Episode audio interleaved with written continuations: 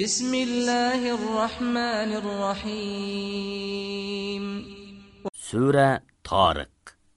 nihoyatda shafqatlik va mehribon ollohning ismi bilan boshlayman والسماء والطارق osmon bilan toriq ya'ni kechida oshkori bo'lg'uchi yulduz bilan qasam qilaman وما أدراك ما الطارق toriqning nemaligini bilamsan النجم الثاقب u yo'ruq yulduzdir إن كل نفس لما عليها حافظ har bir odam bilan shu odamni saqlag'uchi farishta bor فلينظر الإنسان مما خلق inson nemidan yoritilganligiga qarasin خلق من ماء دافق u etilib chiqquchi ma'nidan yoritildi يخرج من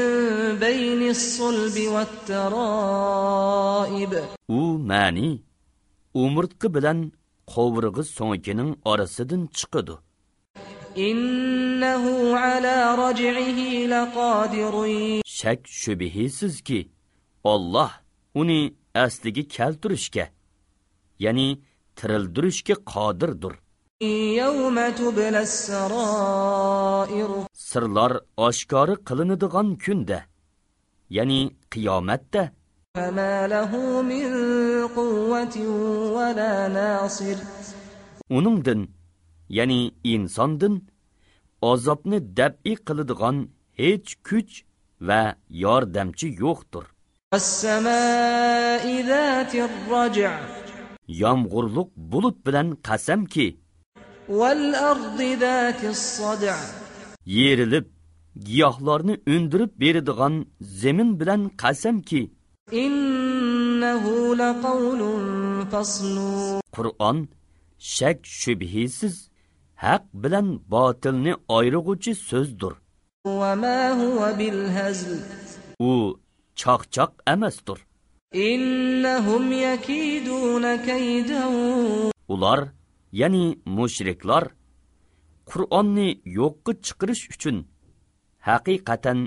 hiyli mikr ishlatadi وأكيد كيدا man ularning hiyli mikriga taqobil turiman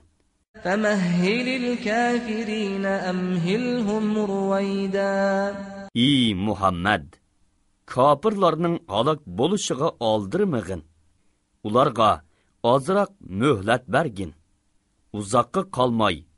ularga qandoq qilganligimni ko'rasan